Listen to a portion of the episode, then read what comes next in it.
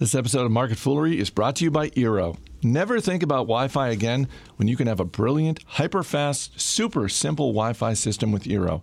And now the second generation Eero is tri band and twice as fast as its predecessor. For free overnight shipping to the US or Canada, visit Eero.com and at checkout, select overnight shipping and then enter the promo code FOOL.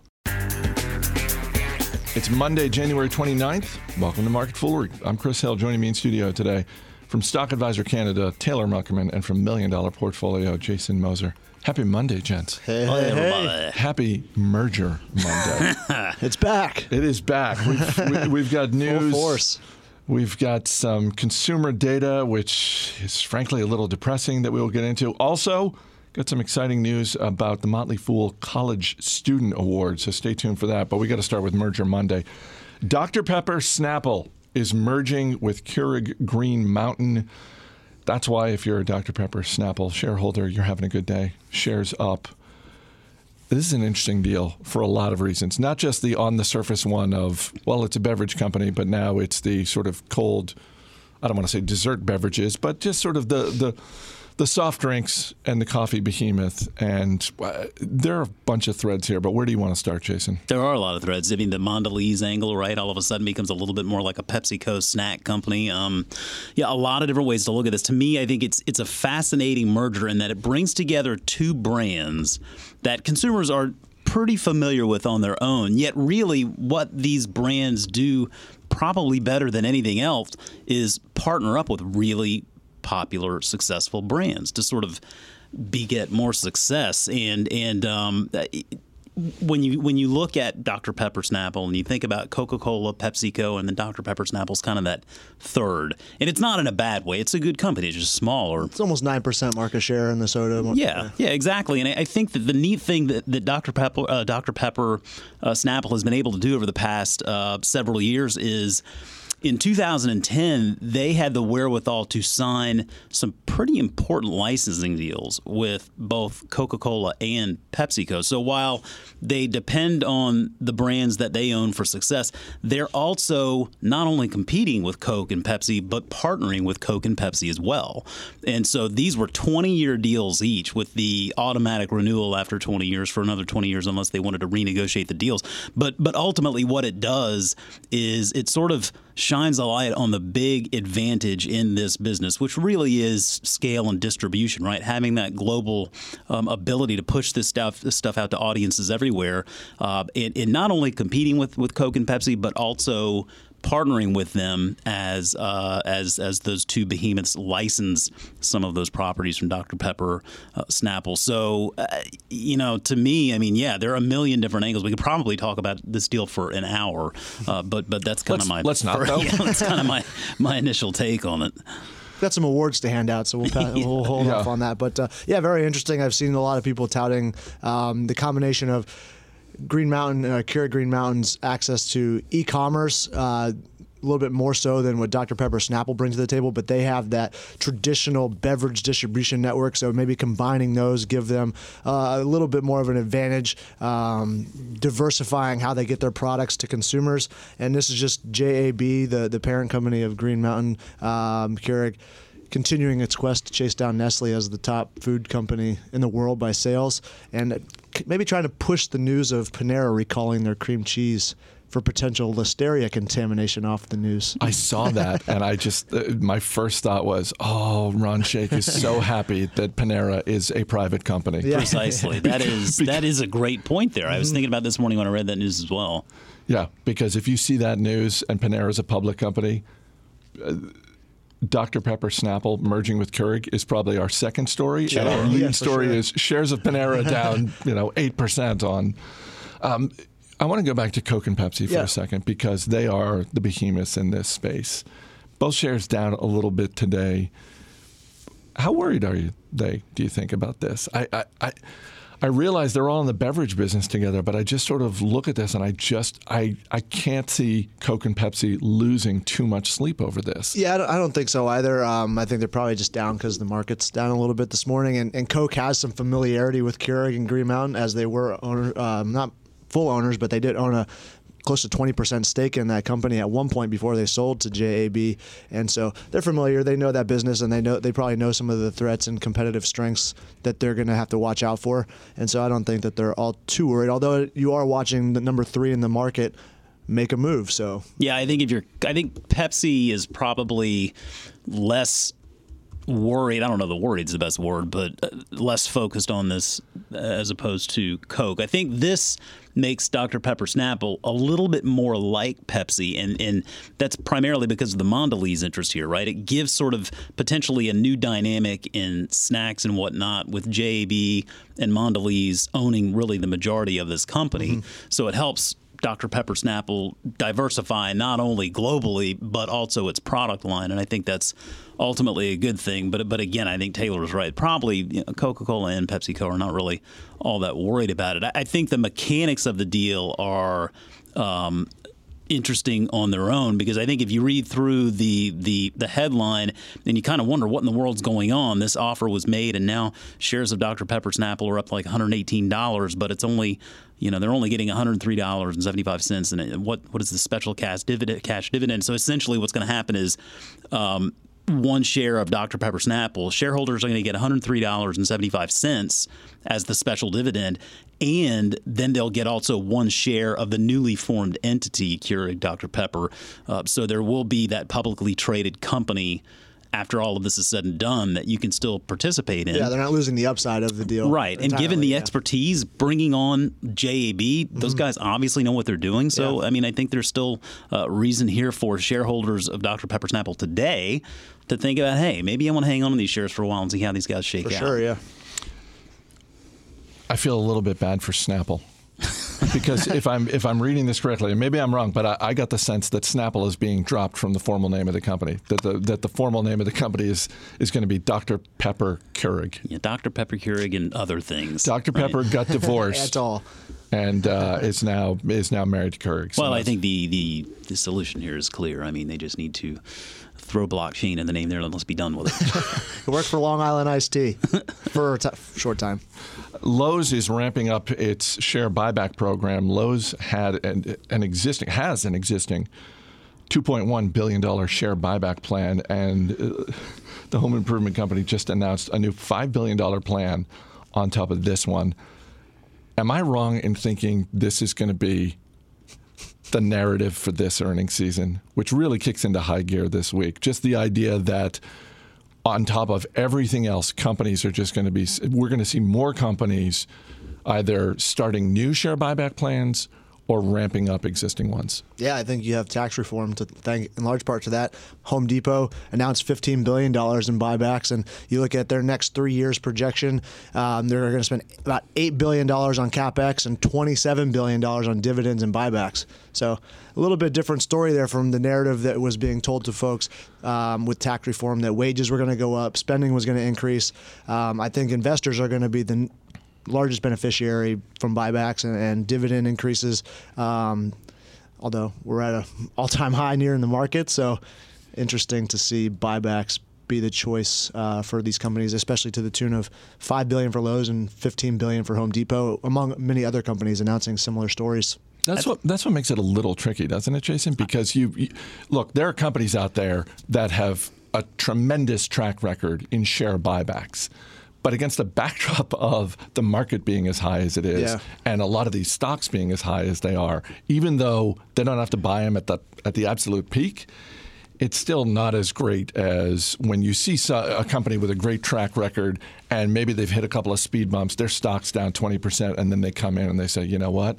We, we know best what's happening at our company, and our stock is on sale, and we're buying it at a, at a lower price. Yeah, the burden of proof certainly becomes greater. I mean, I think if you look historically since 2013, um, Lowe's share count is down almost 25%. The stock has done very well. So it's hard to make the argument that shareholders haven't won, yeah, right. you know, on the backdrop of share repurchases over that stretch. I think that Lowe's and Home Depot are two businesses in somewhat unique positions in that they're gaining credence as fairly Amazon resist, resistant businesses in a world where Amazon is pretty much eating everything in the retail world. And and so there is something to consider, at least when you look at businesses like Lowe's and Home Depot. And again, this is an authorization, so it doesn't mean they're automatically just going to start buying back shares. But you understand right, yeah. the, the impact of these share repurchases. If you look at the annualized growth rates over the last five years for Lowe's, Revenue has grown 6.2%. Net income has grown 12.3%. Earnings per share has grown at an annualized rate of 20%. Now, that is uh, share buybacks in action right there. So, as long as they can continue to execute on the business side and buy shares back at a reasonable valuation, it's difficult to sit there and make the argument that they're doing a bad thing. But by the same token, we have a lot of data that tells us, on the whole, companies usually get this wrong in, in, in uh, at least in the short term. I bet we're going to see it with Apple later this week. My guess is my just, guess is you're right. They're going to need to change that because I saw they're already talking about how they're uh, they're cutting iPhone 10 production yep. because mm-hmm. of lack of demand. It's not terribly surprising. I don't think their speaker I mean, came the, out to great fanfare. Yeah, the battery issue here. I think a lot of people are not going to be upgrading and rather getting a new battery, so they're going to have to figure out some way to change that narrative. Uh, but it's still Apple. Right. So.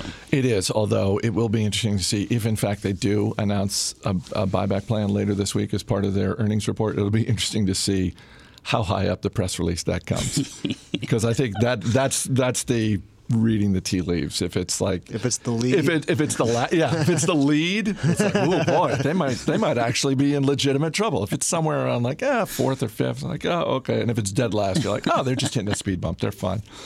Uh, before we go on, I want to say thanks again to Eero for supporting this episode of Market Foolery. Eero, E E R O. Never think about home Wi-Fi again.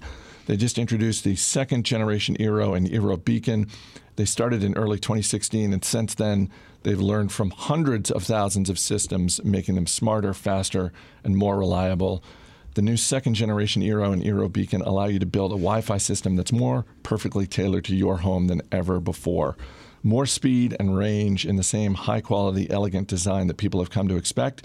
And this newest version is now tri band and twice as fast as its predecessor, which probably makes the predecessor really feel bad about itself. uh, it lets you do more simultaneously in every room of your home. And with the addition of the new Thread radio, Eero can connect to low power devices such as locks, doorbells, other sensors, and more. Expanding your coverage in any room is easy with the Eero Beacon. Simply plug in into a wall, and you're covered. You can add as many beacons as you want. And if there's an outlet, there's Wi Fi. Our man behind the glass, Dan Boyd, he's got the Eero system in his home. Super easy to set up. And you can get free overnight shipping to the US or Canada. Just visit Eero.com. That's E E R O.com. And at checkout, select overnight shipping and then enter the promo code FOOL to make it free. Thanks to Eero for their support. Consumer spending data is out for December, and I guess we shouldn't be surprised. Consumer spending rising in December, leading into the holidays, not a surprise. What uh, is a little bit of a surprise and definitely a disappointment the savings rate hitting a 12 year low, Jason. Come on, America. Womp womp. This is why we can't have nice things. Yeah, I, yeah. I mean, or it's why you have too many nice things. Kind of like exactly. It's, it's, that's the problem. I mean, like you. I mean, it's it's unfortunately not very surprising terribly disappointing and you know, I mean, it, there, there's a lot to unpack here. I mean, I feel like I was thinking about this earlier when I was reading this and sort of the cognitive dissonance, dissonance there. And they're like, you want to get rich, yet shun accumulating wealth. It's like everybody wants to be rich, but they don't want to do the hard work of actually getting there. Right. And like, if it was easy, everybody would be doing it. I'm not saying it's easy, but but it's certainly something that you need to think about. And we talked about this data before. Um, when we look at saving, and I think employment is generally the easiest way to go through uh, with this in utilizing a 401k or something like that. If you don't have a 401k, you need to just set up your own IRA and have part of your paycheck automatically go in that. According to U.S. Census data, 79% of American workers have the option to take advantage of funding a 401k, but only 41% of us actually choose to participate. And that obviously is not good. Um, encouraging, I think, is that more companies are actually automatically signing employees up and kind of forcing you to go in there and opt out. Mm-hmm. Then you can kind of maybe take a, a, second look at is this really a decision I need to be making? Uh, I mean, it's also worth wondering. I mean, like, if, if, the savings rate is this low, I mean, have we kind of hit a ceiling on consumer spending? Because it seems like a lot of people are spending money that they either saved or on credit. Definitely on credit. Probably not a whole heck of a lot left to be spent. So, yeah. um, all in all, yeah, not not so great. Yeah, I saw some pretty startling numbers the other day looking at just like overall debt levels across student loans, almost one and a half trillion dollars, auto loans 1.3 trillion, mortgage debt 10 trillion, total household debt 13 and a half trillion, and uh, very interesting chart I saw um, the other week. Credit card debt growth over an annualized period moderated around the seven and a half percent per year from like mid 2016 to mid 2017, and then ratcheted up to above 20% annualized growth in credit card debt uh, towards the end of 2017. So it's like it was off the charts compared to the last five to six years annualized growth, and uh, very worrisome, especially when coupled. I didn't see the savings rate until you guys mentioned that earlier this morning, but over a decade low in savings rate. I, I love that companies are starting to force new employees to opt out of uh, their 401k plan. It's a good nudge. It's a good nudge, and it's it it gives you the option, but it's it it just switches the option. Mm-hmm. So for anyone who says, "Well, you know, that's a little big brotherish," and I don't, you know, it's it's my paycheck. Don't tell me what to do with it. It's like, no, no, no, you can do it, but we're just gonna we're just going to make sure that uh, we're we're just switching this situation where it's like, oh no, you can absolutely have it, but you have to proactively want it. And what would be amazing is if um, major employers started to tout this. If it's like, oh, if, they, the way, if they just came out like like a Walmart, which has hundreds of thousands of salaried employees, mm-hmm. and maybe they already do that. I'm, I'm just I just picked the biggest employer in the United States. But uh, but that would be great if some of those really large companies could start to just say, come out and say that. Oh, by the way, we're here's what here's our little part of trying to fix this. Yeah, I feel like they could change the conversation. I mean, the, the big brotherish aspect, that sort of perspective.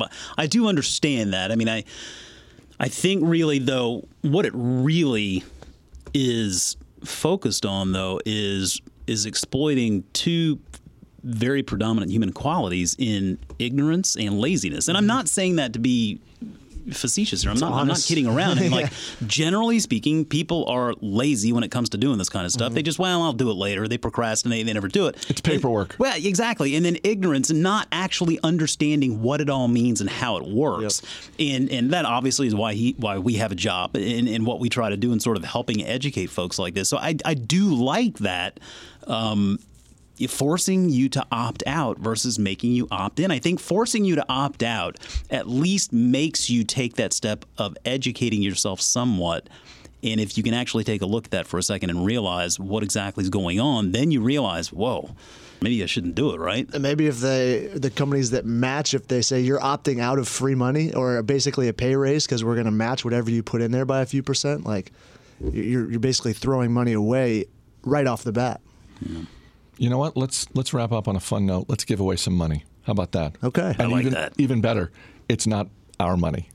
It's the com- even better. It's the company's and money. it's the college kids, right? Yes, it's the Motley Fool ten thousand dollar college student award. This is uh, open to all people over the age of eighteen who are attending college. Um, fool.com slash competition. Uh, the first place winner gets $10,000. There are 20 runners up that can win $1,000 each. Uh, to enter, all you need to do is write a 500 to 1,000 word article uh, on one of the prompts listed. It's a writing contest, uh, and it ends April 30th of this year. So you got some time. So again, 500 to 1,000 word article. And I'll, I'll just tell you right now, for anyone listening who's in college and thinking, I'm going to enter this contest, you want to, if nothing else, hit that range because our editors are sticklers. And if it's 499 words or 1,003 words, you're going to get dinged. So hit that 500 to 1,000 word uh, range. Um, terms and conditions apply. This is the lawyers making me say this. Terms and conditions apply. Please visit fool.com slash competition for more details. So there you go. That's awesome. It is awesome. It's fun. I, I like that we're doing it, and uh, and again, the most important thing is uh, it's the company's money we're giving away, not ours. All right, Jason Moser, Taylor Muckerman, thanks for being here, guys. Cheers. Thank you. As always, people on the program may have interest in the stocks they talk about, and the Motley Fool may have formal recommendations for or against. So don't buy or sell stocks based solely on what you hear. That's going to do it for this edition of Market Foolery. The show is mixed by Dan Boyd. I'm Chris Hill. Thanks for listening. We'll see you tomorrow.